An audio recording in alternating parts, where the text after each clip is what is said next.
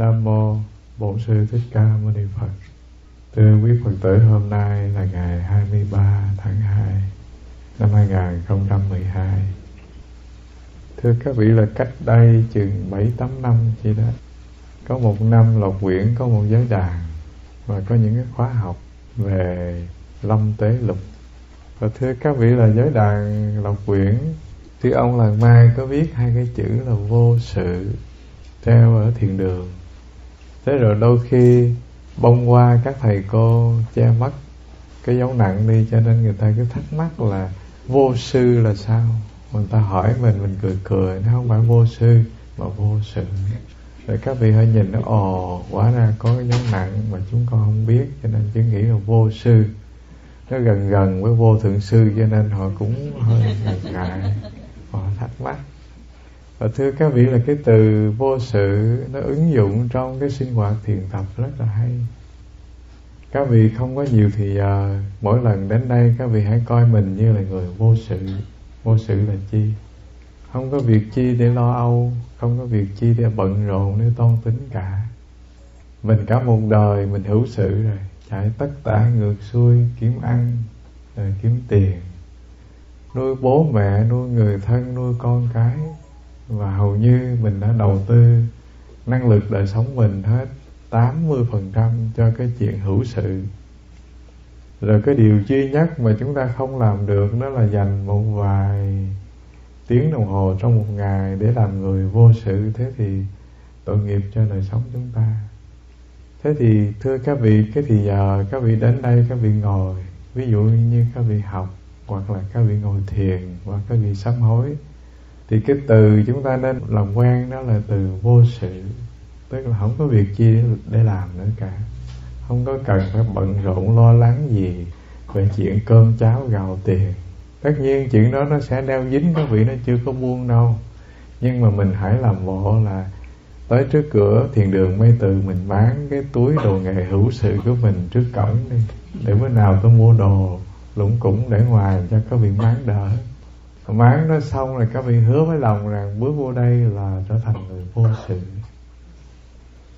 và cái điều đầu tiên để chúng ta đi vô thiền tập đó là hãy làm như mình vô sự trước rồi các vị mới buông lỏng toàn bộ thân của các vị.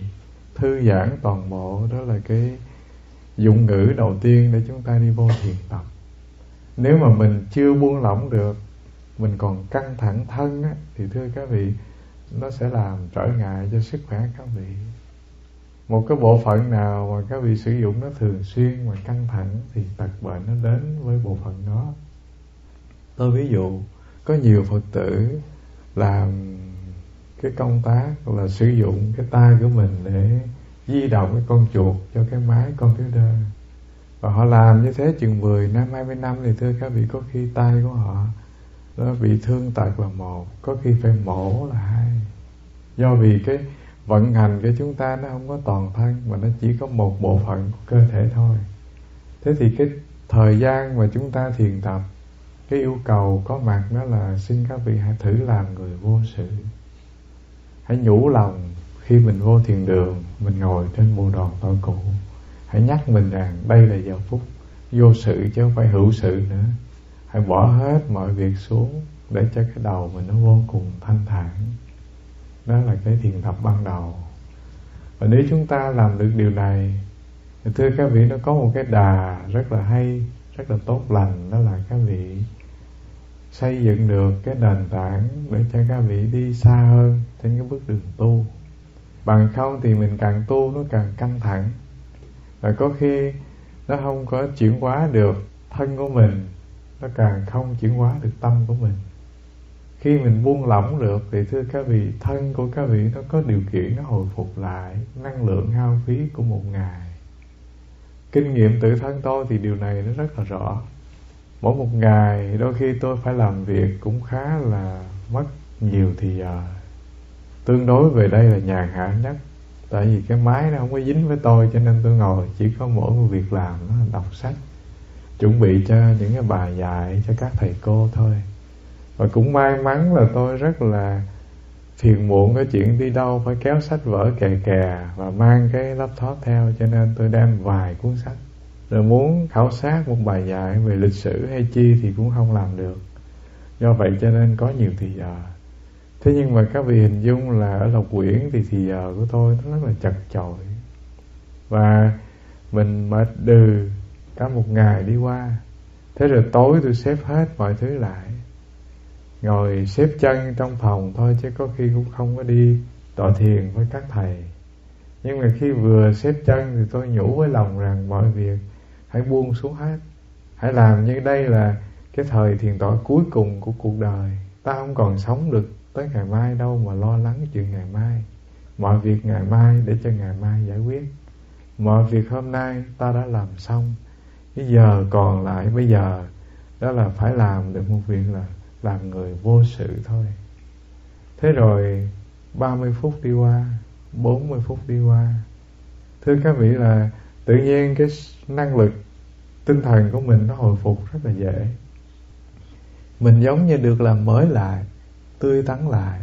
Rồi sáng hôm sau thì bắt đầu một ngày mới, mình có mặt nụ cười được. Bằng không thì nó rất là hao phí năng lượng của tinh thần. Ăn thì thưa các vị, vài cọng rau chứ mấy. Ngủ thì giấc ngủ nó cũng không nhiều lắm đâu. Thế rồi, làm việc thì rất là nhiều. Vậy mà, thưa các vị, chừng như tôi vẫn chưa đổ bệnh ra lần nào. Và không biết tương lai nó có đổ bệnh hay không, chứ còn 10 năm trên đất Mỹ tôi nhớ ra thì dường như chưa có dám làm phiền mấy thầy về cái chuyện bệnh hoạn gì cả. Lâu lâu cả một lần, nhờ một thầy cạo gió cũng cực khổ vô cùng, cho nên hứa với lòng là đừng có bệnh. Thứ hai nữa là mỗi lần đi bác sĩ xong mình thấy nó cũng vô cùng phiền muộn. Cho nên mình cũng mong muốn rằng đừng có làm phiền ai thôi, mà sợ bệnh thôi chứ không có chi lạ. Và tôi nghĩ rằng cái việc đầu tiên các vị thực tập được, đó là các vị buông lỏng thân của các vị, thì làm cho sức khỏe của các vị có mặt và cái điều này nó rất là dễ xảy ra cho chúng ta chứ không khó khăn chi cả. Thế cho nên cái tiêu ngữ đầu tiên tôi nghĩ lặp lại nơi đây để cho các vị lưu ý là khi chúng ta bước vào thiền đường, chưa làm được chi nhiều, hãy nhủ lòng một câu là ta đang là người vô sự. Hãy bắt chước giống như những vị thiền tăng ngày xưa. Có một ông thiền tăng, đó là ngài đặng ứng phong một hôm ông đang đi trên đường, ông cảm thấy nó buồn ngủ quá. Cái ông ngã ngang qua cái đường cái ông ngủ, đắp cái nón lá trời ở trên mặt là nằm ngay pho pho giữa đường nghe. Trời nắng non và thiên hạ đi tới đi lui gì thì chuyện của họ. Và ông thì cứ ngủ.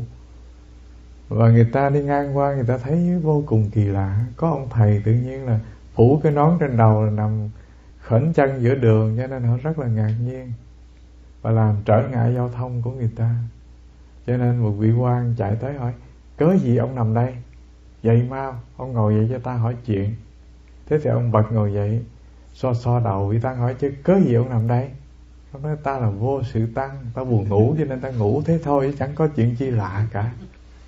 Thì thưa các vị, cái chuyện này thì nó hơi quá đáng. Thế nhưng mà nó có một cái giai thoại tức cười cho chúng ta nhận biết một điều là hãy thử thực tập nhủ với lòng rằng mình đã là người hữu sự luôn, gần như một đời rồi. Bây giờ còn một phút giây rất là ngắn trong những buổi thiền tập công phu, thì mình hãy làm người vô sự thử. Và chuyện thứ hai nó cũng liên hệ với điều này. Thưa các vị là cái thời mà mãn thanh xâm lăng, trung hoa, các vị hình dung là họ vượt vạn lý trường thành, chiếm được bắc kinh và khó khăn vô cùng mới dựng lập được triều đình nhà thanh. Và triều đình nhà thanh của trung hoa kéo dài tới mười mấy đời vua. Có những cái trang lịch sử họ viết về thanh cung thập tam triều, tức là 13 triều đại của nhà thanh đi ngang qua, họ khống trị đất nước trung hoa. Và tôi không nhớ chính xác tên của một vị vua, nhưng mà tôi nhớ đó là vị vua cha của khang hy hoàng đế tên thuận trị hoàng đế hay chi đó. Thưa các vị là thuận trị hoàng đế là một vị hoàng đế rất là dễ thương. Ông đích thân đọc tông cảnh lục của ngài vĩnh minh viên thọ một trăm quyển và tuyển lại còn hai mươi quyển thôi. Và ông cho in cái ấn bản 20 quyển cương yếu của của tập sách mà ngài Vĩnh Minh soạn, tức là của cái tập Tông Cảnh Lục. Đích thân ông viết lời tựa đã đành, ông còn viết những bài thơ mà tôi tiếc là không nhớ để đọc cho các vị nghe. Trong thơ đó có một câu là một đời làm hoàng đế của ta, không đổi được một ngày làm tăng trong chốn già lam. Tại vì làm tăng nó có cái điều kỳ thú vô cùng là được làm người vô sự thôi, thưa các vị.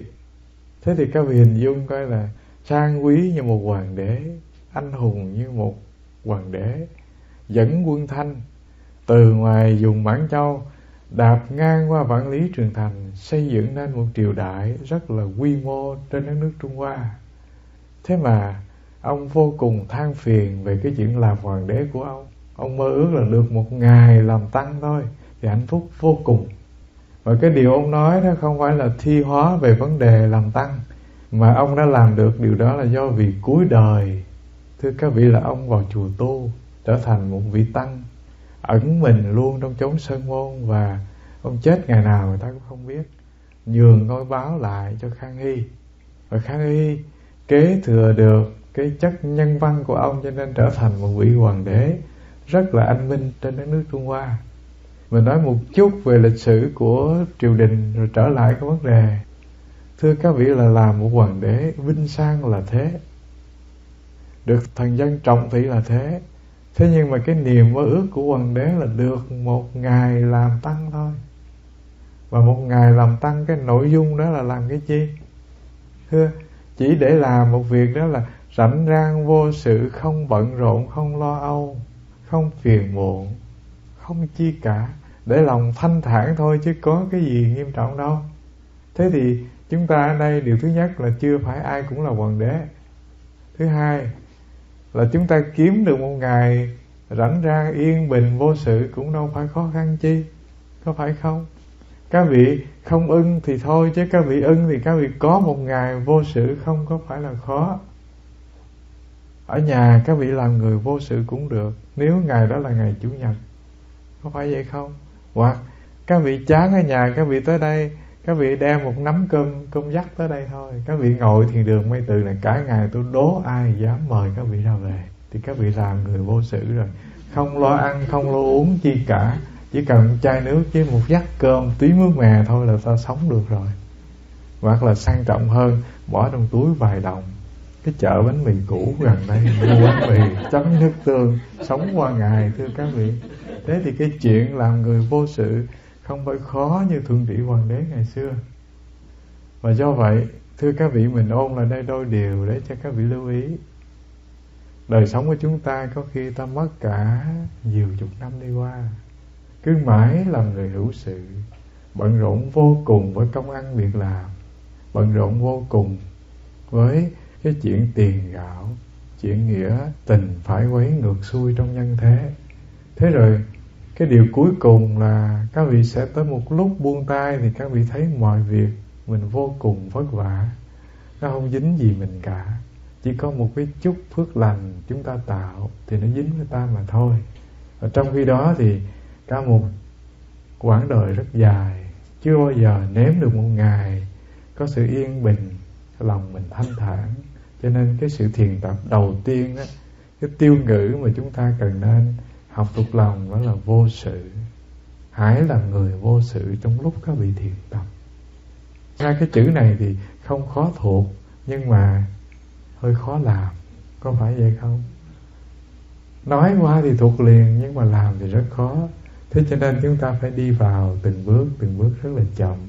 Mong rằng là chúng ta sẽ nắm được cái ách yếu của vô sự để chúng ta làm thế rồi vấn đề thứ hai mình muốn chia sẻ với các vị là có một bài thơ rất là hay của ngài ngộ ấn.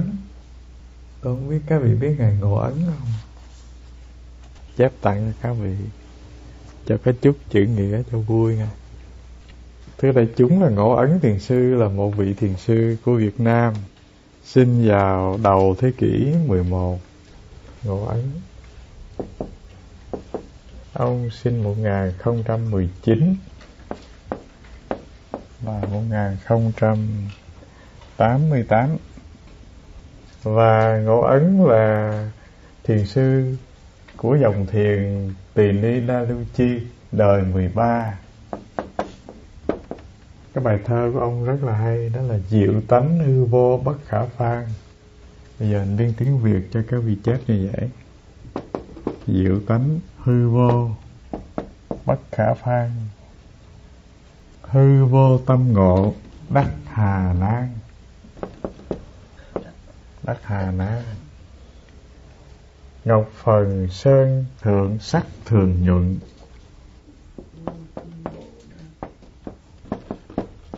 Liên phát lô trung thấp vị càng.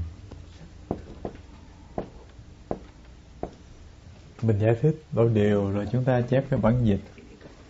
Diệu tánh hư vô bất khả phan tức là cái bản chất như lai nơi các vị. Tức là cái tâm phật chiếu sáng nơi các vị. Nó vốn rộng lặng, vốn tịch nhiên, nó vô tướng. Vô tướng, vô thinh, vô ảnh, vô hình, vô mùi, vô vị. Không có chạm được nè, không có ngửi được, không thấy màu sắc nè, không lắng nghe được.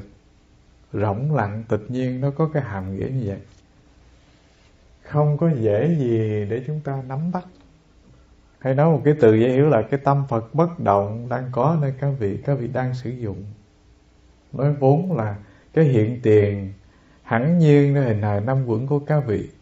Nó điều động hình hài của các vị đứng đi nói cười, nó làm cho sự sống có mặt nơi các vị. Thế nhưng mà nắm nó không có dễ, tại vì nó rỗng lặng tịch nhiên. Mình nắm được cái chi? Mình có thể nắm được làn hương, phải không? Mùi hương đi ngang qua mình nắm vậy mình kê vào mũi ngửi thì còn được. Hương vốn vô hình, nhưng mà nó nó có hương thơm, cho nên nó là loại vật chất cực mịn thôi, chứ chưa phải là phi vật chất. Nhưng mà cái vị nắm được hư không không? Nắm không được. Vươn tay ra thì hư không, còn có, nhưng nắm lại thì chỉ là nắm tay chứ hư không nó tuột ra khỏi. Hư không đó là một loại phi vật chất, nhưng mà nó không có cái linh tri nhận biết như tâm thức của các vị. Nó cũng là một loại gần với vật chất, chứ chưa phải là hoàn toàn phi vật chất hẳn, do vì trong hư không nó có nhiều thứ. Như là bụi nè, như hơi nước nè, như điện trường nè, như từ trường, vân vân, nó có mặt trong hư không. Nhưng mà trong cái tánh nhận biết của các vị thì nó phi vật chất hoàn toàn không có những thứ đó. Nó không có bụi trong cái tánh nhận biết của các vị. Nó cũng không có điện, không có từ trường ở trong đó cả. Thế thì thưa các vị, cái phẩm chất phật nơi các vị, nó vốn là rộng rang, tịch lặng, không có nắm bắt được, dễ dàng. Thế nhưng mà câu thứ hai, hư vô tâm ngộ đắc hà nan. Tâm của anh có điều kiện, có nhân duyên, thể ngộ được điều này, hoặc là qua những điều đức thế tôn dạy trong giáo thuyết của ngài mình nương vào đó mình nhận ra tâm phật bất động của mình thì nó không phải khó khăn chi. Đắc hà nan nghĩa là không có khó. Ngọc phần sơn thượng sắc thường nhuận. Có một cái loại ngọc ở trên núi ấy, lửa cháy rừng cháy cả một núi. Không còn cái gì còn lại cả đá cũng vỡ. Thế nhưng mà có một loại ngọc núi cháy rồi đá vỡ nhưng mà ngọc nó không bị cháy. Sắc thường nhuận nghĩa là sắc nó vẫn xanh tươi, vẫn đẹp, vẫn mượt mà như viên bạch ngọc. Nó không có bị cháy xém không bị đen, bị gì cả. Và câu cuối là liên phát lô trung thấp vị càng, tức là có một đóa hoa sen, nó nở ngay giữa lò lửa. Mà cái sự tươi nhuận, mát mẻ của nó không có bị khô, tức là những cánh sen sống động không bị lửa làm cho khô héo hai câu trên nói cái chi? Thưa các vị, hai câu trên chỉ cho ngay hình hài năm quẩn của các vị. Có cái khả năng nhận biết đó là tâm Phật bất động. Hai câu dưới đó là dùng cái ví dụ để hiển thị hai câu trên. Và người ta dịch bốn câu này cũng rất là hay. Ta dịch thế này. Diệu tánh rộng không chẳng thể vinh. Bây giờ mình xóa cái này ha. Diệu tánh rộng không chẳng thể vinh rộng không tâm ngộ việc dễ tin. Trong lò lửa rực màu sen nhuận, giữa núi cháy mà ngọc vẫn sinh. Thưa các vị là cái bài này dường như rất là nhiều người dịch. Hòa thượng trúc lâm có một bản dịch và viện hán nôm hà nội có một bản dịch dường như cụ ngô tất tố ngày xưa cũng có một bản dịch. Và mình cũng không có nhớ bản dịch ai nó hoàn thiện. Mình cứ nhớ trong tâm thức của mình mình lượm ra rồi mình ghép đi ghép về cho nó ăn vận vậy thôi, chứ không biết bài dịch này của ai. Càng không phải của thầy phước tịnh. Phải nói trước mà không có vì tưởng đâu mình hay mình dịch được, nhưng mà không. Mình thuộc đầu trên một câu, sống dưới một câu, rồi mới vừa chợt nhớ, rồi chép ra đây chấp sẵn bằng không ra tới đây đứng trước các vị rồi nó quên. Đó là một bài thơ của ngài ngẫu ấn rồi mình đọc lại. Diệu tánh rỗng không chẳng thể vinh, rỗng không tâm ngộ việc dễ tin. Trong lò lửa rực màu sen nhuận, giữa núi cháy mà ngọc vẫn sinh và mình lặp lại điều này. Thưa các vị, hai câu dưới là người ta dùng cái ví dụ để hiển thị hai câu trên và hai câu trên nội dung là nói đến ngay nơi hình hài tứ đại của các vị. Nó bị thiêu đốt từng ngày cái chết nó đến với ta từng phút. Thế nhưng mà nó có một cái hạt ngọc vô cùng là trân quý. Dù rằng lửa tứ đại có đốt hình hài ta chìm về cõi hư vô, thế nhưng mà cái năng lực đó nó không có bị thiêu cháy. Cho nên gọi là cái tánh sáng màu nhiệm hay là phật tâm bất động, nó luôn bất động, nó luôn tồn tại, nó luôn sống đồng nơi hình hài năm quẩn của các vị. Đó là ý của bài thơ ngài ngộ ấn. Giờ mình xóa bài này đi và chia sẻ đôi điều. Thứ đại chúng, là từ nội dung bài này chúng ta chia sẻ đôi điều để ứng dụng nó trong cái sự tu tập của chúng ta. Cái ứng dụng đầu tiên đó là các vị thử quán chiếu. Chiếu đời sống đi. Ứng dụng thứ hai nó là thử quán chiếu thân tứ đại. Và cái ý thứ ba mình chia sẻ đó là nhận ra thực tánh. Đời sống là những cái bên ngoài của chúng ta, tức là môi trường chung quanh để ta tồn tại và cái phần thứ hai đó là các vị nhìn vào chính tự thân của các vị, tự thân năm quẩn của các vị hai cái từ, nó có hai cái hàm nghĩa khác nhau nếu gọi quán chiếu tứ đại thì chúng ta biết rằng chỉ quán chiếu một phần cạn của thân ta mà thôi nhé. Tại vì tứ đại nó là phần sắc quẩn thôi. Còn nếu người ta dùng cái từ quán chiếu ngũ ấm thì đi vào sâu trong nhiều tầng của đời sống các vị. Và thưa các vị, cái phần cạn nhất chúng ta thử làm là quán chiếu ngay hình thể của các vị thôi. Và nếu mình thể ngộ được điều này thì mình lấy đi được cái nỗi khổ chấp thân rồi, chứ chưa cần đi vào chiều sâu.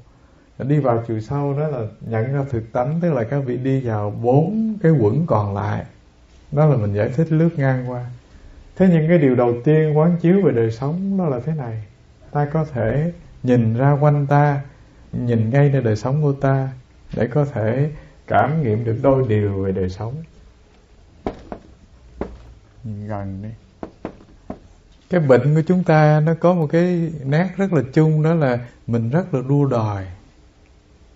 Nếu mà mình nhìn quanh được, mình có một cái chút quán chiếu và đem cái từ tâm của mình để gắn vào từng cái nhìn của mình, thì thưa các vị, tự nhiên là cái sự đua đòi của mình nó tắt hồi nào không hay tự nhiên là bồ đề tâm của mình nó cũng sinh khởi hồi nào không hay.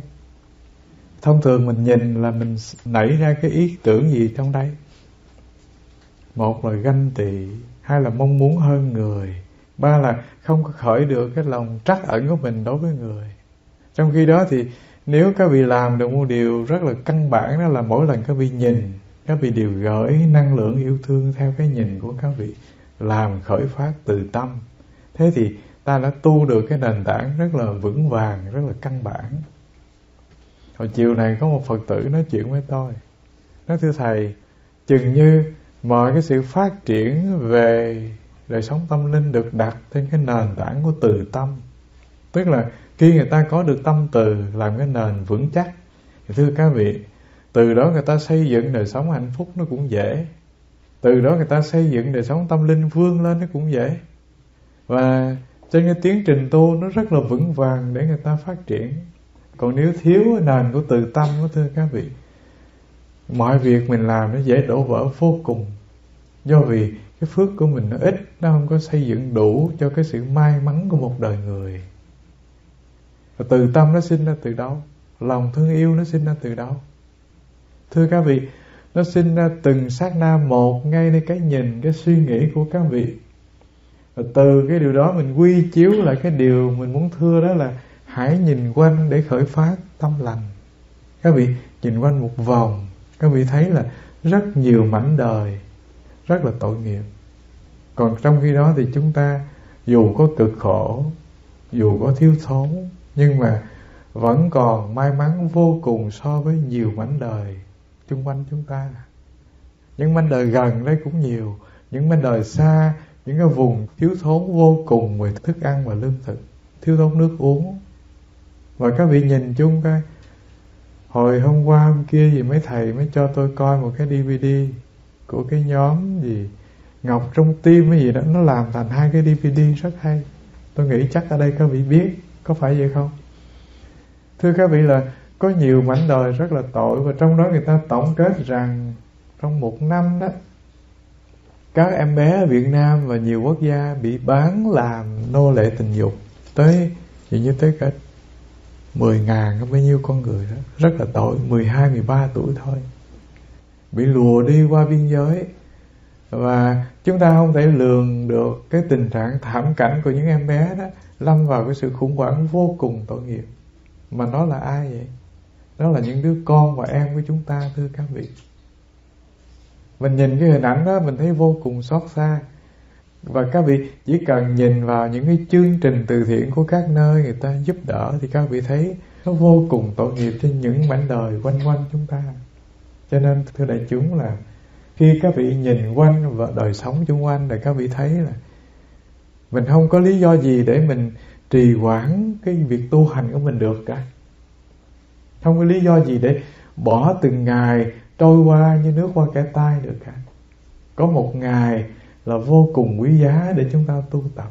Bằng không thì thưa các vị, rất là tội nghiệp cho đời sống tương lai của chúng ta chứ không phải cho ai hết.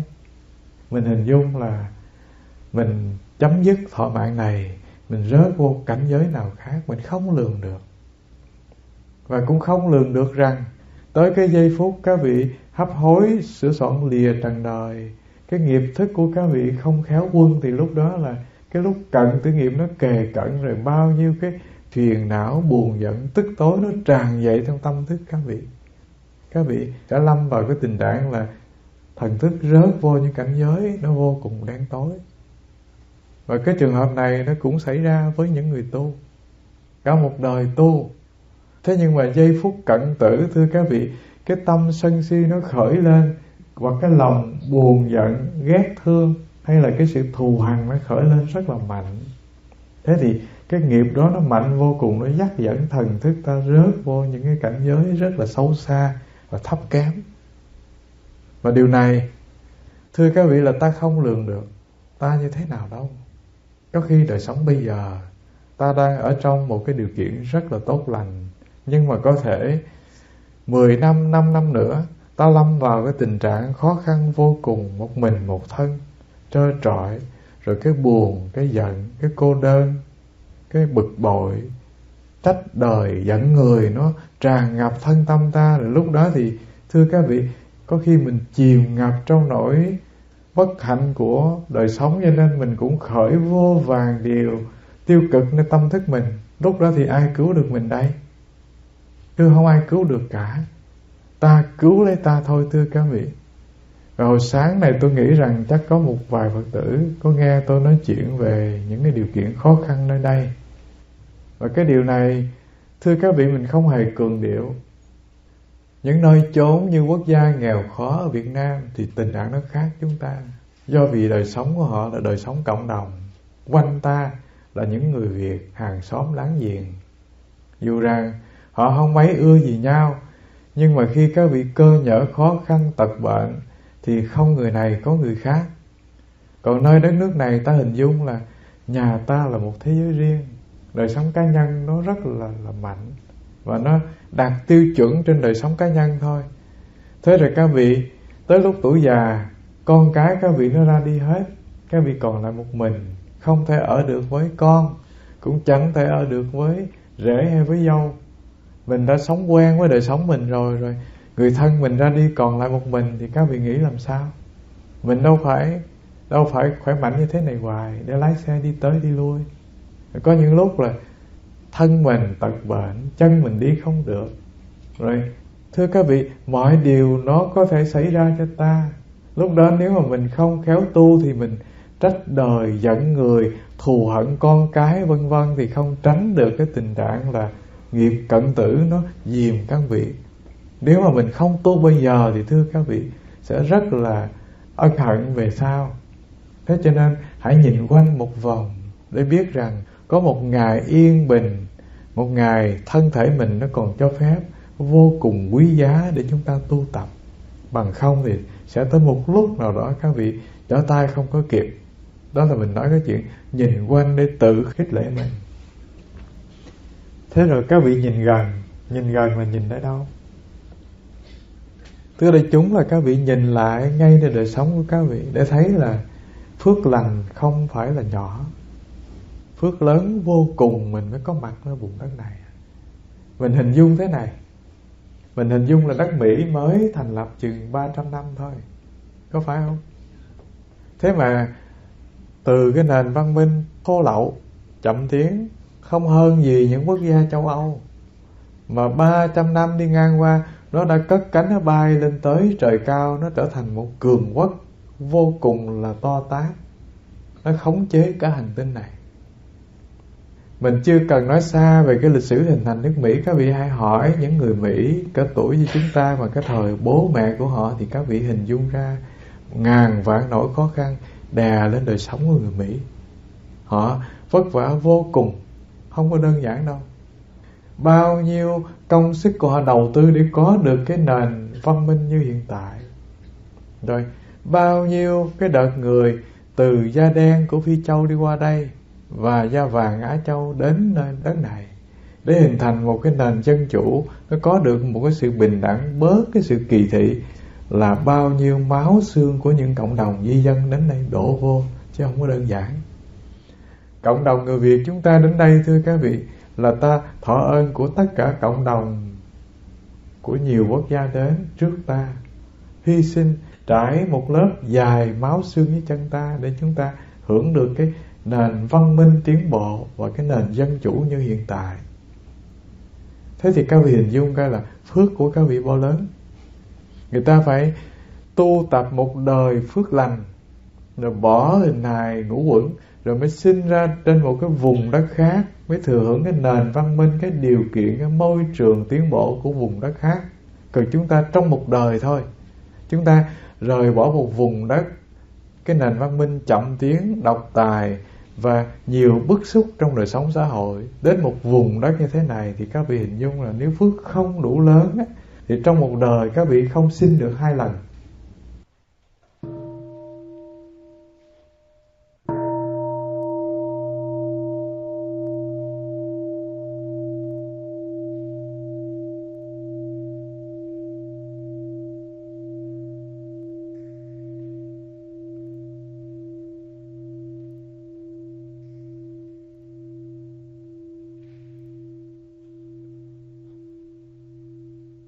Cái nhìn gần thứ hai, nó cho chúng ta cái điều gì nữa đây?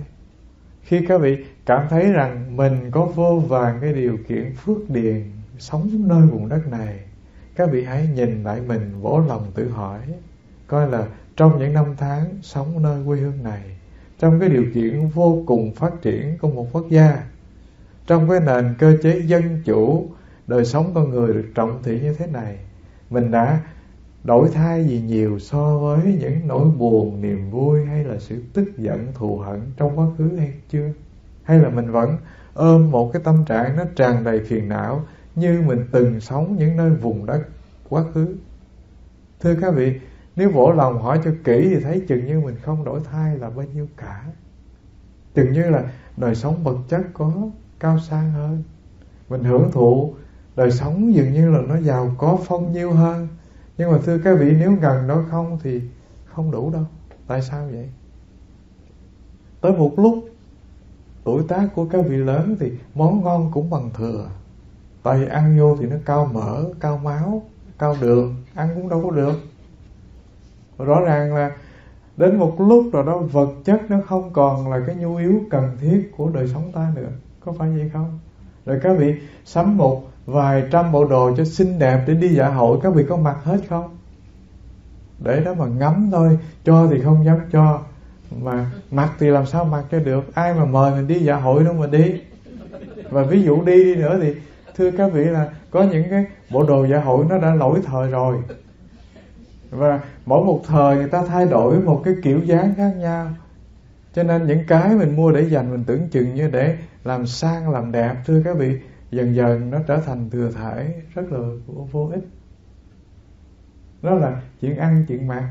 Rồi các vị nằm một lần bao nhiêu chỗ trên giường ngủ vậy? Thưa, dù giường có rộng, cái dạng đó là dạng dành cho hoàng đế nằm nó rộng rãi như thế theo tôi biết thì có một cái loại giường nó gọi là kinh sai đó. Dành cho hoàng đế nằm phải không? Nhưng mà thưa các vị các vị mà lăn cho hết cái giường làm sao các vị ngủ? Các vị chỉ ngủ ngần đó trên chiếc giường mà thôi. Thế thì ăn mặc, ngủ, vân vân, thưa các vị tới một lúc rồi đời sống vật chất ta tự nhiên nó bị, nó nó bị vật chất bỏ rơi ta chứ ta chưa cần bỏ nó nó đã bỏ ta rồi. Thế thì thưa các vị, nhìn gần để nhìn thấy là dù cho đời sống vật chất các vị có hưởng thụ như một hoàng đế cũng không hưởng thụ được. Tới lúc tật bệnh tới nơi, và tới lúc cái khả năng ăn của các vị cũng hạn chế nữa, thế thì cái điều khác biệt trong quá khứ cho tới hôm nay chỉ có giá trị ở chỗ là tâm thức của các vị, niềm vui của các vị, hạnh phúc của các vị, đời sống tu của các vị đổi không đổi, chứ không hề không hề đặt giá trị trên cái sự đổi thay của hoàn cảnh, có phải vậy không? Hoàn cảnh có đổi thay, anh có thể lên thiên đường anh ở đó. Thế nhưng mà có khi thiên đường nó không khác gì tù ngục, nó chỉ có cái sơn son thép vàng mà thôi, chứ còn tâm thức ta tù ngục thì ở đâu cũng tù ngục cả. Tâm thức ta còn phiền não thì ta lên thiên giới ta cũng phiền não. Tâm thức ta bất an thì thưa các vị ở nơi này cũng bất an, về Việt Nam cũng bất an, qua châu Phi cũng bất an. Rồi, Thượng Đế mời ta lên cung trời, ta cũng bất an, Tại vì nơi đó nó đâu giống như điều kiện nhân giới để mình đi shopping đâu. Thế thì, thưa các vị, cái đổi thay chính yếu là đổi thay từ bên trong trái tim của các vị. Hạnh phúc nó đến hay không, được đánh giá là đời sống người đó thăng tiến hay không thăng tiến. Đó là nhìn gần, và cái ý này mình muốn lặp lại như thế này thưa các vị là, các vị là những người đang ở trong cái điều kiện vô cùng tốt lành cho đời sống các vị, để làm cho lòng tràn đầy hạnh phúc và niềm vui. Thế nhưng mà mình không làm được. Thế thì mình quan phí mất cái phước nghiệp mình đã tạo trong quá khứ để có được đời sống ngay bây giờ.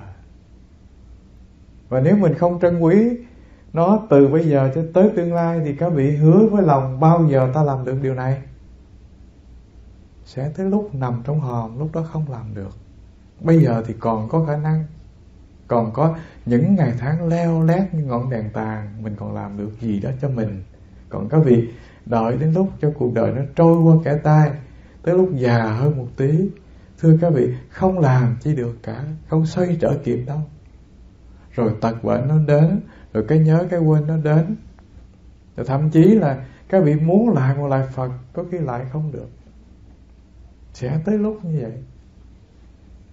Mình thích vô cùng được tụng một thời kinh mà lúc đó thì nước miếng, nước mồm nó chảy lòng thòng, nói đâu có được đâu, tụng thời kinh.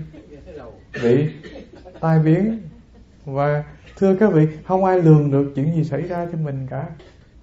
Đó là các vị quán chiếu đời sống, nhìn quanh từ phía xa, nhìn quanh phía gần rồi nhìn lại chính đời sống các vị đang hưởng thụ để các vị trân quý mình cho đủ mà tu đó là phần thứ nhất. Mình chia sẻ để các vị có một cái, có một cái ý thức về mình. Thế rồi thưa đại chúng, là cái điều thứ hai, chúng ta đi vô đó là quán chiếu thân tứ đại của ta. Cái điều thứ nhất mình muốn chia sẻ với các vị đó là thân tứ đại là một cú quý. Thứ hai, đó là nhiều tầng nhiều tầng nhận biết về thân tứ đại cái điều đầu tiên mình muốn thưa với các vị nó là thân tứ đại của các vị là một loại của quý mà không có một loại kim cương bảo bối nào ở nhân thế có thể bị được. Mà nó thực sự quý hay không? Thưa, không tìm đâu được cái thứ hai. Xe chúng ta hư thì chúng ta còn có thể bỏ bộ phận này lắp bộ phận khác.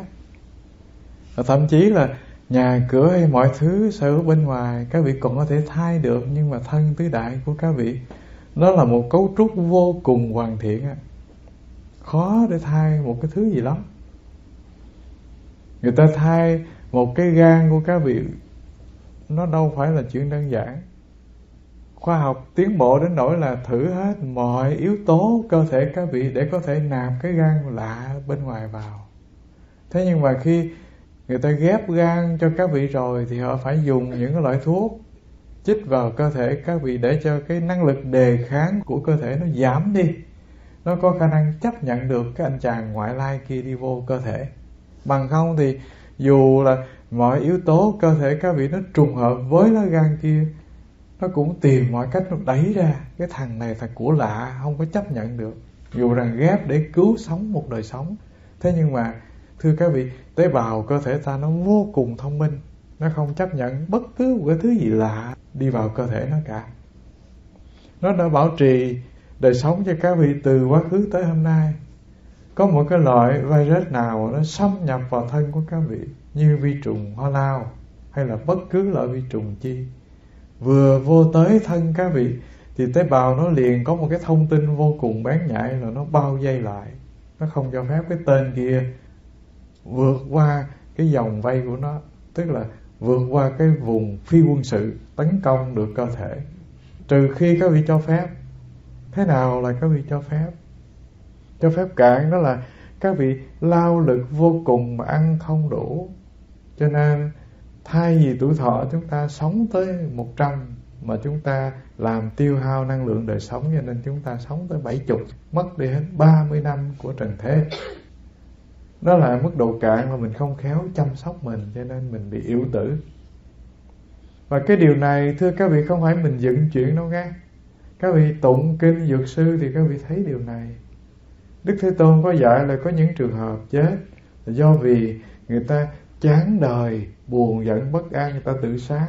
Có những trường hợp ăn thiếu thốn cho nên họ chết. Có những trường hợp tật bệnh, bị thầy thuốc bóc thuốc nhầm mà chết. Tóm lại rất là nhiều yếu tố xảy ra đối với hình hài của các vị. Và mình làm lại, không có cái gì quý trên trần đời này bằng thân năm quẩn của các vị cả.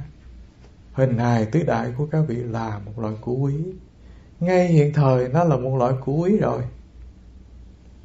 Bình thường mình chẳng thấy chi là nghiêm trọng cả. Thế nhưng mà các vị thử đi dấp một cái rễ cây hay một cục đá thì các vị thấy cái chuyện đó là nó vô cùng khó khăn đối với ta rồi. Bình thường mình chẳng thấy chi là quan trọng, thế nhưng mà nó lỡ đau cái chân đi không được. Nó nặng như cái cùm. Mỗi lần muốn đi thì mình phải nương cây gậy, hoặc là mỗi lần muốn xoay trở, phải dùng cái chân kia đỡ cái chân nọ. Thì các vị mới thấy là đúng là nó có một chút trục trặc ngay nơi thân, thì ta cảm thấy thân này là của quý. Sổ mũi, nhức đầu, đau răng, hoặc là nó sinh một cái bệnh gì nó ngứa ngẫm ngoài da thôi thì các vị cảm thấy là không có cái gì mà nó sung sướng, an lạc khi thân của các vị mà không tật bệnh cả. Đó là cái điều thứ nhất, ta nhìn hiện tiền ngay nơi thân, đó là một củ quý. Nhìn xa hơn. Thưa các vị là để có được một hình hài như hình hài người, có khi mình đã trải hà xa kiếp, tu bao nhiêu phước điền, cho nên mình mới có lại một thân mình thử hình dung là cái loài da cầm gần gũi, loài người nhất là con chó thôi. Nó khôn gần với con người. Thế nhưng mà nó không nói được, có phải vậy không? Đó là cái thiệt thòi thứ nhất. Thiệt thòi thứ hai là nó không có suy nghĩ như chúng ta được. Nó không thể đẩy cái tầng cao tư duy của nó lên cao được. Nó có cái ký ức về quá khứ. Thế nhưng mà ký ức về tương lai nó không có nó không thể toan tính được. Ngày mai, ngày mốt, ngày kia nó làm cái chi cả. Sở dĩ nó có ký ức quá khứ là do vì ta nuôi nó hồi ta mới bồng về, rồi ta giao cho một người khác. 15 năm sau ta trở lại, nó còn gửi ra mùi của ta và nó tới nó mừng ta.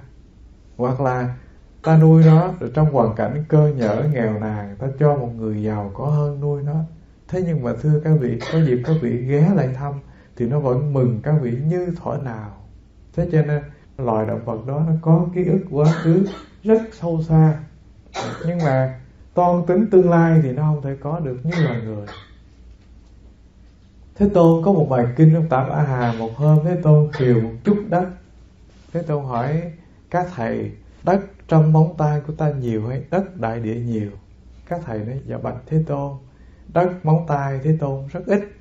Mà đất đại địa thì nhiều vô kể. Đức Thế Tôn nói, này các thầy Các thầy có biết không? Người có được một sinh mạng giữa trần đời này Nó ít như đất trong ngón tay. Mà người đã bỏ hà, sa kiếp, Trải qua ba cõi sáu đường Nó nhiều như đại địa. Và cái bài kinh này, Thưa các vị, được Thế Tôn làm lại như đất, Như nước. Như nước đó là Thế Tôn dùng cái ví dụ là Nước nó dính tay ta thì rất ít. Và nước của biển khơi thì rất là nhiều. Sau đó, Thế Tôn quy chiếu lại. Thế Tôn nói rằng, Máu của chúng sinh đã từng nổi trôi trong ba cõi sáu đường, Nó nhiều như nước biển khơi. Trong khi đó thì thọ mạng một đời người, Thưa các vị, Nó mỏng manh vô cùng như chút nước ướt trên đầu móng tay mà thôi.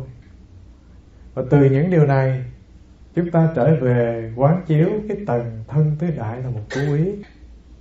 Mình muốn nói đó là Ngay hiện đời thân của các vị là cú quý Nhìn quá khứ, cả một cái chiều dài, các vị tu tập để có được hình hài thì nó là vẫn là của quý không phải dễ kiếm đâu. Rồi nhìn một tầng cao hơn nữa. Thưa các vị là chư thiên ở cõi trời á, họ vô cùng ganh tị với các vị do vì họ không có hình hài năm quẩn như các vị để tu tập. Thân của người trên thiên giới, họ mong manh, nhẹ như khói mây thôi. Họ không thể làm được công việc phước thiện. Họ không có thể có cái điều kiện là chạm với nỗi khổ niềm đau để khởi phát bồ đề tâm. Họ chỉ an trú trong cái điều kiện phước điện của họ để họ hưởng lạc của thiên giới thôi. Cho nên họ nhìn thấy nhân thế, họ vô cùng ganh tị với con người trần gian này do vậy cho nên, thưa các vị, là điều thứ nhất, các vị hãy nhận ra là thân tứ đại của các vị là một của quý, không dễ gì tìm. Rồi ý thứ hai, thưa các vị, mình thử quán chiếu vào nhiều tầng của thân các vị để nhận biết về nó. Thế nào là quán chiếu nhiều tầng? Tầng thứ nhất, thưa các vị, là nếu mình bằng lòng với đời sống có một thân tứ đại, tức là mình tin giáo huấn của thế tôn. Mình tin rằng mình đã tải hà sa kiếp, có nhiều phước điền để có được một hình hài. Và mình bằng lòng với cái điều kiện là ta cứ hưởng cái điều kiện ta đang có, hưởng cái phước mà ta đang tạo trong quá khứ. Ta không có vun bồi thêm. Thế thì chuyện gì phát sinh? Anh mà giàu có một núi vàng.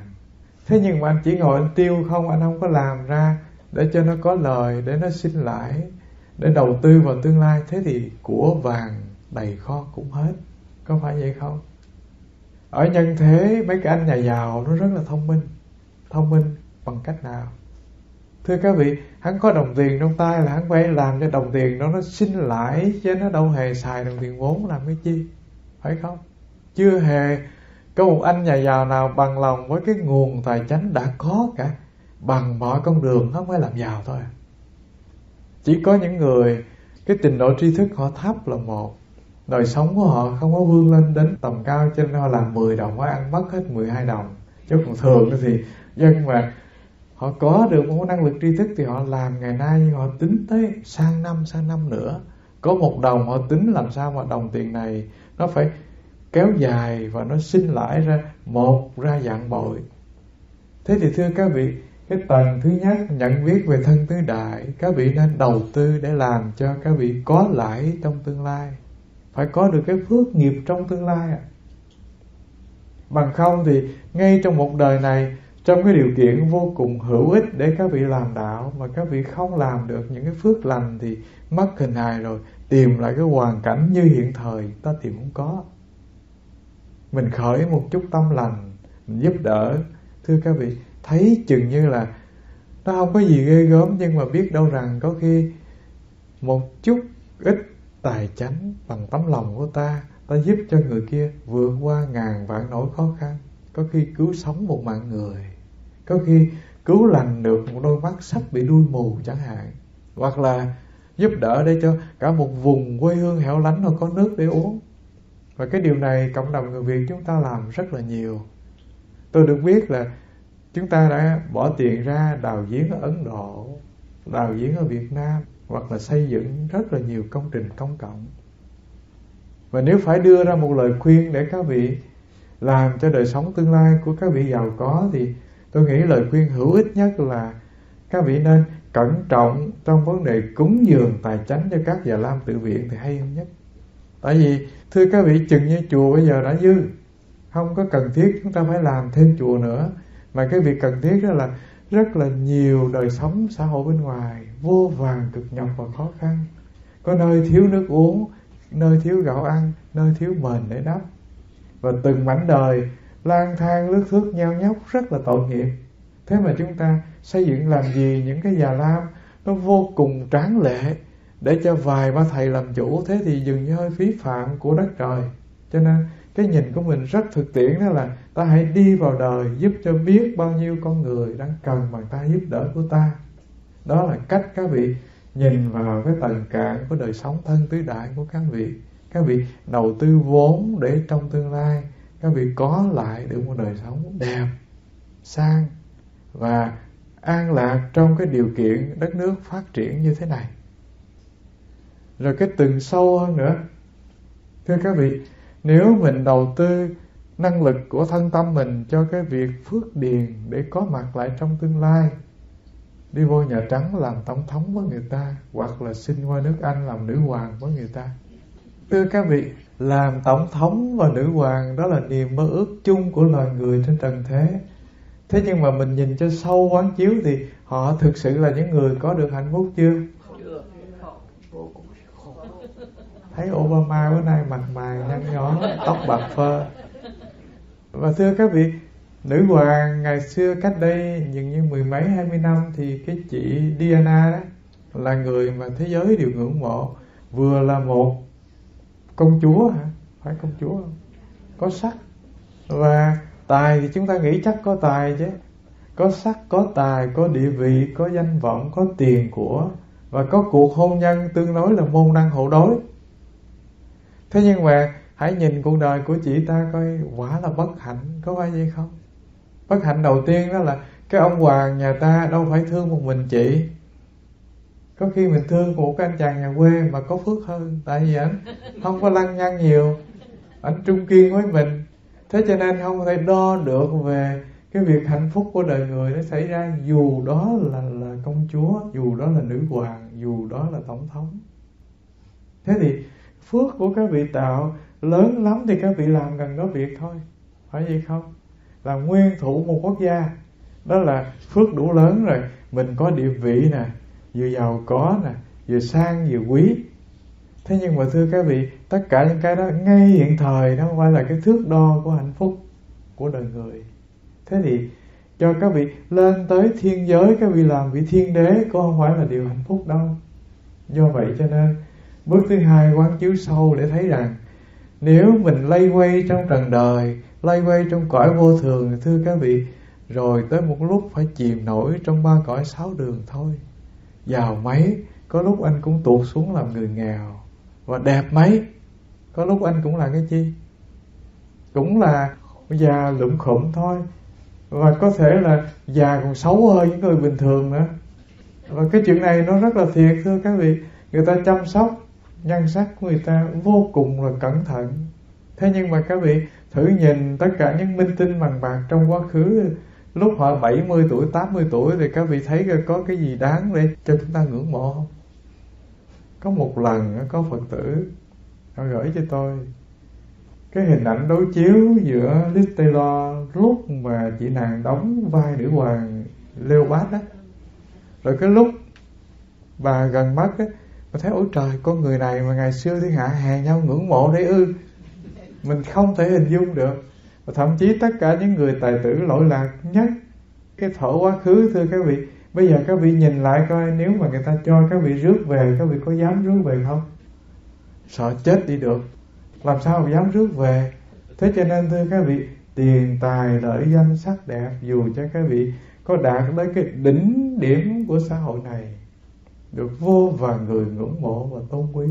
Nhưng mà nó đều là chiếc bong bóng phù du phập phiều, trôi một đoạn rồi vỡ thôi chứ không có gì tồn tại lâu cả thế thì cái tầng sâu nhìn vào tứ đại để tìm cái chi trong đây? Thưa các vị, để tìm ra cái phẩm chất không sinh không diệt nơi năm quận của các vị, đó là cái tầng mà chúng ta phải đi vô thôi. Và cái tầng này chúng ta tìm ra có dễ không ấy đã? Thưa không có gì khó cả. Tại vì các vị mang một hình hài năm quẩn như thế này, như bao nhiêu hình hài sinh diệt khác. Nhưng mà có một cái phẩm chất Phật ngay nơi tự thân của các vị, gọi là tâm Phật bất động, gọi là chân tâm thường trụ, gọi là niết bàn, hay gọi là tánh không vân vân, nó có ngàn vạn từ để gọi. Nhưng mà cái đặc tính chung đó là ngay nơi cái sinh diệt nhận ra cái không sinh diệt, đó là cái tầng thâm sâu nhất khi chúng ta đi vô quán thân tư đại của chúng ta. Là cái điều cuối cùng chúng ta đi vô đó là khéo nhận ra thực tánh của mình. Và khi nói đến thực tánh thì nó có cái gì ra đây? Cái giả tánh trước, phải không? Rồi cái phần B mới nói đến thực tánh chứ. Và làm thế nào mình định danh được cái giả? Cái điều quan trọng là nếu không có cái thực thì không biết cái nào là giả. Nếu các vị còn chưa chạm tay vô cái thực nơi các vị thì bảo rằng thân tứ đại của các vị giả, các vị không có chịu tin. Tuy nhiên cái con đường thánh giáo như lai dạy đó là ngay nơi cái giả này mình khéo thì nhận ra được cái thực. Giống như cá nó hỏi nước là chi, nước ở đâu? Người ta bảo nói mi đang ở trong nước, đang lội trong nước đang ngủ trong nước, đang ăn trong nước, đang thở trong nước. Nói, tại sao tôi không thấy? Thì làm sao cho nó thấy? Chỉ có chỉ có một cách là bắt nó lên cho nó không thở được thì nó biết, ôi trời quá ra là tôi đang sống trong nước mà tôi chưa hề biết. Tình trạng chúng ta cũng thế. Do vì chúng ta không có đủ thông minh để nhìn sâu qua cái tầng năm quẩn này để thấy cái gì là tánh thực của chúng ta, cho nên kinh văn thế tôn khai triển điều này để chúng ta có điều kiện quay về khéo nhận ra thôi. Và thưa các vị, từ cái thực tánh này chúng ta nhìn ra cái giả tánh rất là dễ. Hoặc là các vị có năng lực, thì ngay cái giả các vị nhìn ra cái thực cũng không phải khó. Thế nào là cái giả và thế nào là cái thực của các vị? Giả, điều thứ nhất là nó do nhiều yếu tố hợp lại thành, cho nên nó không có cái gì gọi là bản chất thực không biến động trong nó cả. Tôi ví dụ Di Lăng Đà Phấn Đạo, Đó là một quyển luận thư rất là hay. Khi Na Tiên Tỳ Kheo tới thăm nhà vua Nhà vua hỏi, Ngài Na Tiên Tỳ Kheo, Xin chào Ngài. Na Tiên nói dạ thưa Ngài, Ở đây không có cái chi gọi là Na Tiên Tỳ Kheo cả. Chỉ có một cái hợp thể ngũ quẩn. Người ta tạm gọi cho nó cái tên là Na Tiên Tỳ Kheo, Chứ Na Tiên Tỳ Kheo không phải là tôi là ta bản thân của na tiên không có gì gọi là na tiên cả. Hoàng đế nói, thầy vô cùng phi lý. Tại vì nếu thầy không phải na tiên tỳ kheo, thế thì cái gì chịu luân hồi sinh tử trong ba cõi sáu đường? Cái gì cạo tóc, cái gì đi tu, cái gì có phước? Cái gì được người ta tôn quý?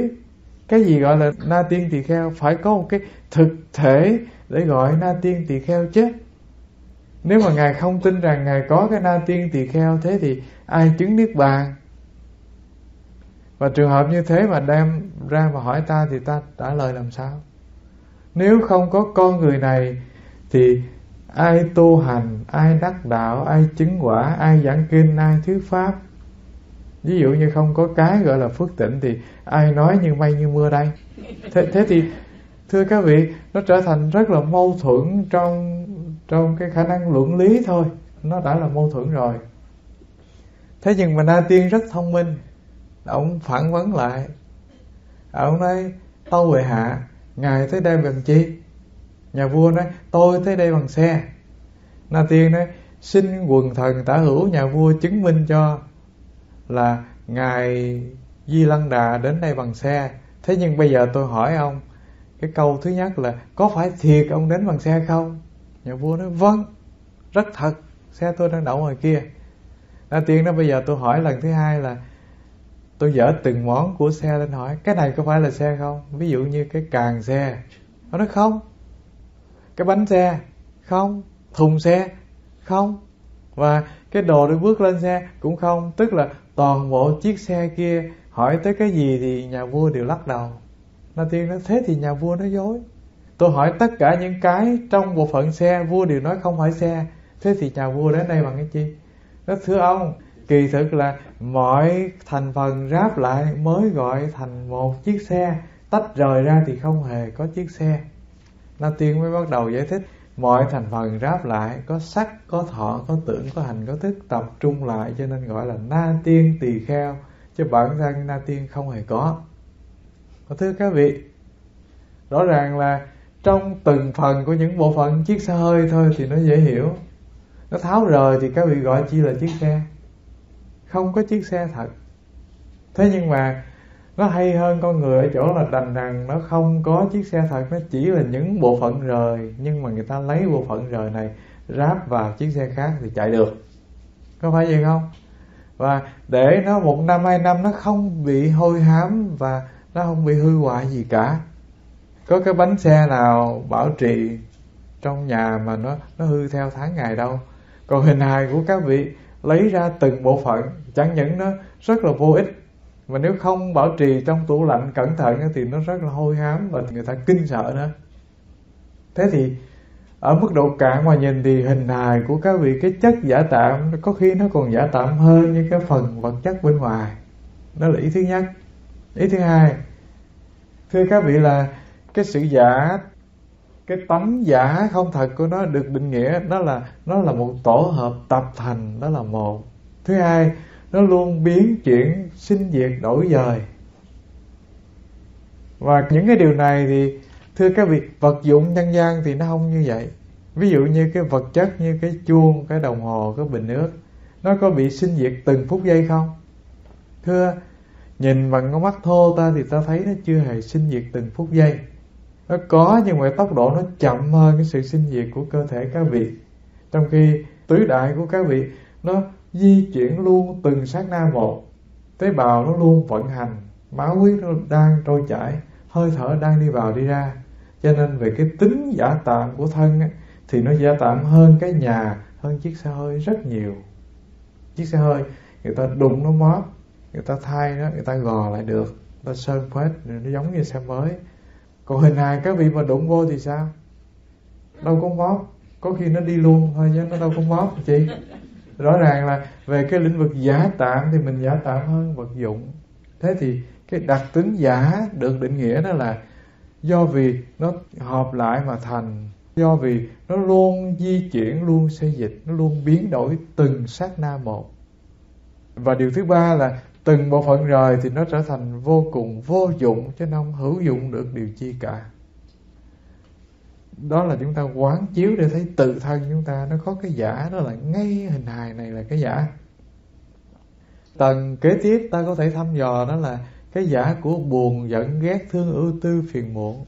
Ta cứ nghĩ rằng cái phần vật chất, nó giả thì thôi chấp nhận được, nhưng mà cái phần tinh thần dùng cái từ nhà quê chúng ta, đó là cái phần linh hồn của tôi nó phải thiệt thôi, chứ làm sao giả được. Tại vì nếu nó là giả, thì làm sao hình hài tứ đại này về với các bụi rồi nó có thể đi nơi khác để thọ nghiệp? Nhưng mà thưa các vị, chuyện đó ta khoan nói. Nói mức độ phân tích được đó là cái tinh thần của các vị đó là một kết hợp của nhiều cái tầng tâm thức, chứ không phải thuần một cái là tinh thần không? Tạm gọi nó là vài ba tầng thôi. Tầng thứ nhất là tầng vui buồn. Tầng thứ hai là cái tầng hình ảnh, ký ức hiện về. Tầng thứ ba là cái tầng suy nghĩ miên man. Ba tầng này có cái nào nó thiệt với các vị không? Không. Vui buồn nó rất là giả vờ. Nó đến rồi nó đi, nó không hề báo trước. Cũng con người đó buổi sáng mình thấy dễ thương mà chiều mình thấy ghét. Có chuyện này xảy ra không? Quá thường. Một chuyện rất bình thường con người đó 10 năm trước mình nghĩ rằng mình chết lên chết xuống với họ được. Họ sống mình sống họ chết mình chết theo. Thế rồi có với nhau 3 năm thì mình trong chết cho rồi chứ sẽ sống như hoài. Và điều này nó đã xảy ra. Thế thì cái vui buồn yêu thương của các vị nó vô cùng là giả vờ. Nó không có thiệt chút nào cả. Nếu nó thiệt á, thì nó phải như vậy từ đầu tới cuối. Còn đằng này nó không có bao giờ yên ổn một nơi, một mức độ, một cường độ như vậy. Cho nên gọi là nó giả. Hình ảnh quá khứ của các vị, tưởng tượng của các vị, nghĩ ngợi hồi ức của các vị. Nó, thưa các vị, nó rất là giả vờ. Giả vờ thứ nhất, đó là nó luôn đến đi bất chợt. Có khi mình muốn nhớ chuyện đó mà nó không nhớ. Có khi mình không muốn nhớ mà nó lại tràn về mình không có làm chủ được tất cả những hình ảnh mình lưu trữ trong tâm thức. Điều thứ hai, nó giả vờ là do vì mình có thể gia cố được, mình có thể thêm bớt được, chứ nó không hề yên vị. Mình cứ tưởng là kỷ niệm quá khứ nó đẹp như thế, mình mang nó về để triều mến. Nhưng mà thưa các vị, tùy cái lúc tâm thức mà những kỷ niệm của các vị nó trở thành hạnh phúc, niềm vui hay là nỗi bất hạnh, chứ không phải là nó giống nhau hoàn toàn. Thế thì những cái thứ hình ảnh nè, hồi ức nè, kỷ niệm nè, buồn vui của ta trong quá khứ, nó tạo thành những ấn tượng dù tốt đẹp mấy trong ta. Nó cũng là cái thứ đến đi sinh diệt và rất giả vờ. Rồi cái tầng sâu hơn thưa các vị là cái khả năng suy nghĩ của các vị, nó có đứng yên đâu? Nó luôn là những tràng chữ vận hành cái tâm thức của các vị. Nó trôi chảy miên man như một dòng nước chảy thế thì nó không đứng yên, nó luôn trôi chảy, nó luôn xây dịch. Thì cái dạng tâm thức ấy, người ta gọi nó là vô cùng là giả vờ, vô cùng phi thật. Chưa hề là thật. Dòng suy nghĩ của các vị, nó không có thật bao giờ cả. Thế nhưng mà cái tai họa của nó là nó càng tinh mịn bao nhiêu, nó ẩn trong chiều sâu bao nhiêu, thì nó lại trở thành cái người chủ tác động để cho ký ức của các vị tràn về để cho vui buồn các vị sinh khởi. Rồi nó cũng trở thành một cái nỗi tai họa lớn, đó là nó có thể đầu độc được thân của các vị cái sự suy nghĩ mà vô cùng tiêu cực thì nó rước lấy tai họa đến cho thân ta. Thế nào là rước tai họa đến cho thân ta? Nó làm cho các vị chìm ngập trong nỗi buồn. Rồi những cái điều các vị suy nghĩ tiêu cực, nó tạo thành những loại hóa chất tác động trong hệ não của các vị nó làm cho cả thân các vị bị ảnh hưởng. Ảnh hưởng đến tim, đến gan, và đến mặt, đến mài của các vị. Rồi nó ảnh hưởng đến đời sống của các vị. Thế nhưng mà ba tầng này, tầng cạn đó là cảm thọ, tầng kế đó là hồi ức, tưởng tượng, tầng thứ ba đó là tầng suy nghĩ của các vị. Đó là ba tầng mà ta thấy được, ta nhận diện được. Thế nhưng ba tầng này, nó đều lưu lãng nó đều sinh diệt ở trong một cái tầng cuối cùng, đó gọi là tầng thực tánh của ta. Ví dụ như sóng lớn nè, như sóng nhỏ nè, những cái bọt lăn tăn trên mặt biển, thưa các vị.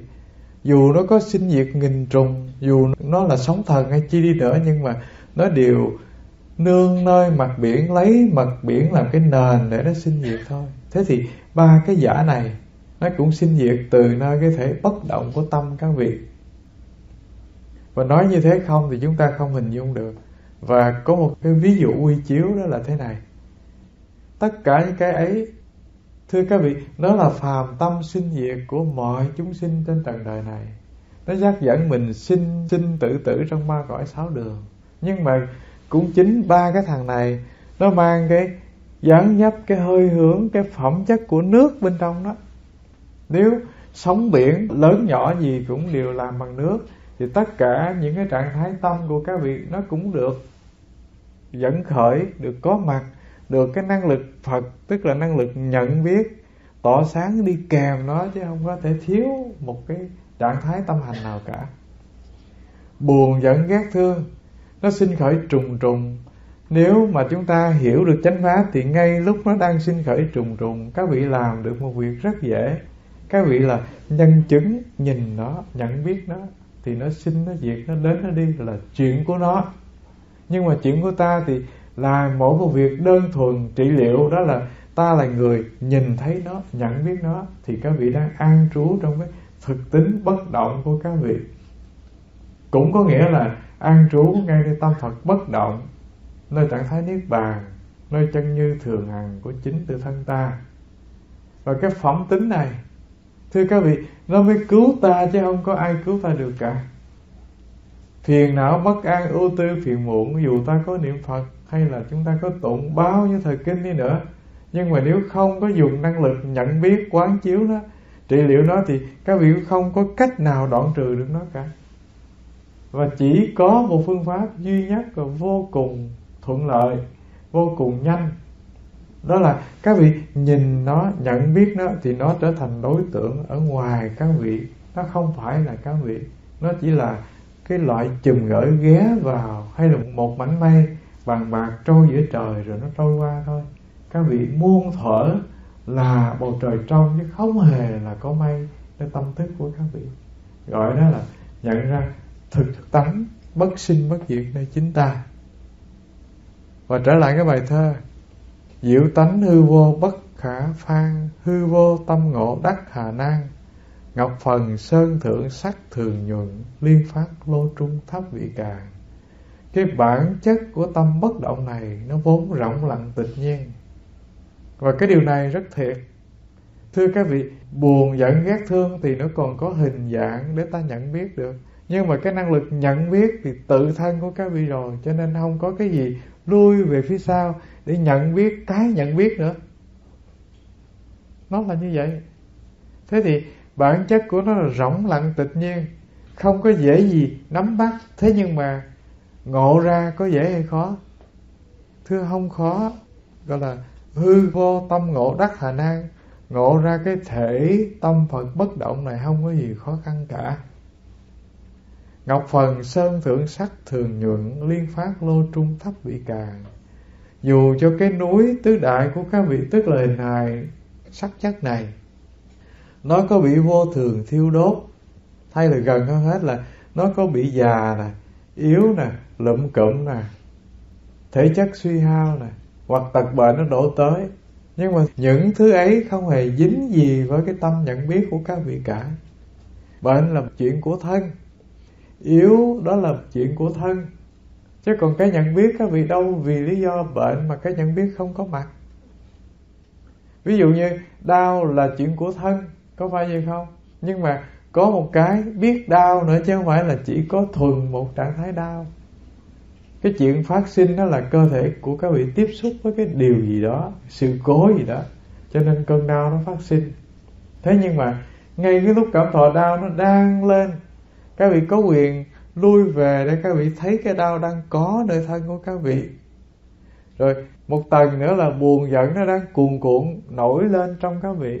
Thì còn một trạng thái thứ hai đó là tôi là người thấy buồn giận chứ tôi không hề chỉ đơn thuần cái buồn giận không mà thôi. Và hai cái điều này nó gần nhau trong gan tất thưa các vị. Và khi mình nhận ra rồi thì cái biết buồn giận nó đâu phải là buồn giận, có phải vậy không? Cái biết hình hài đau nó đâu phải là cái đau.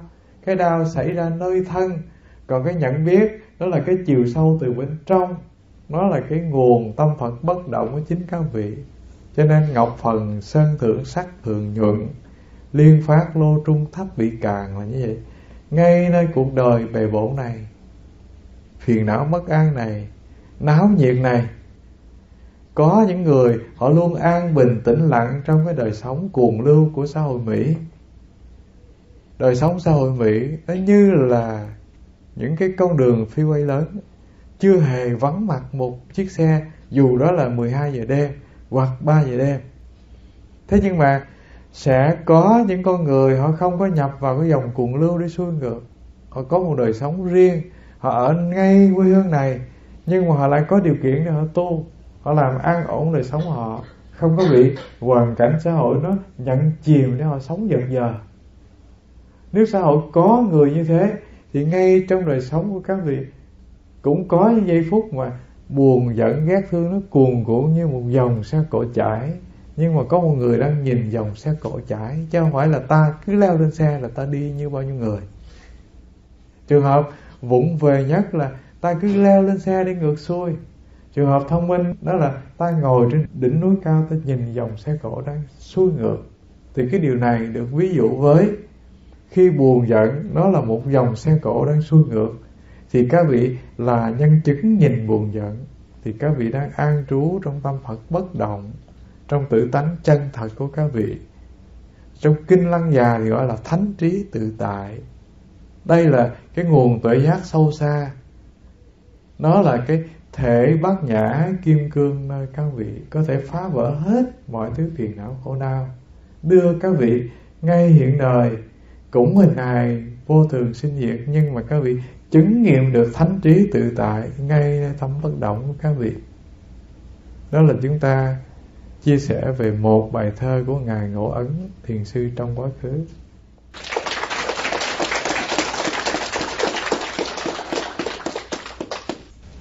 Tôi nghĩ chắc các vị thuộc lòng bài thơ này rồi.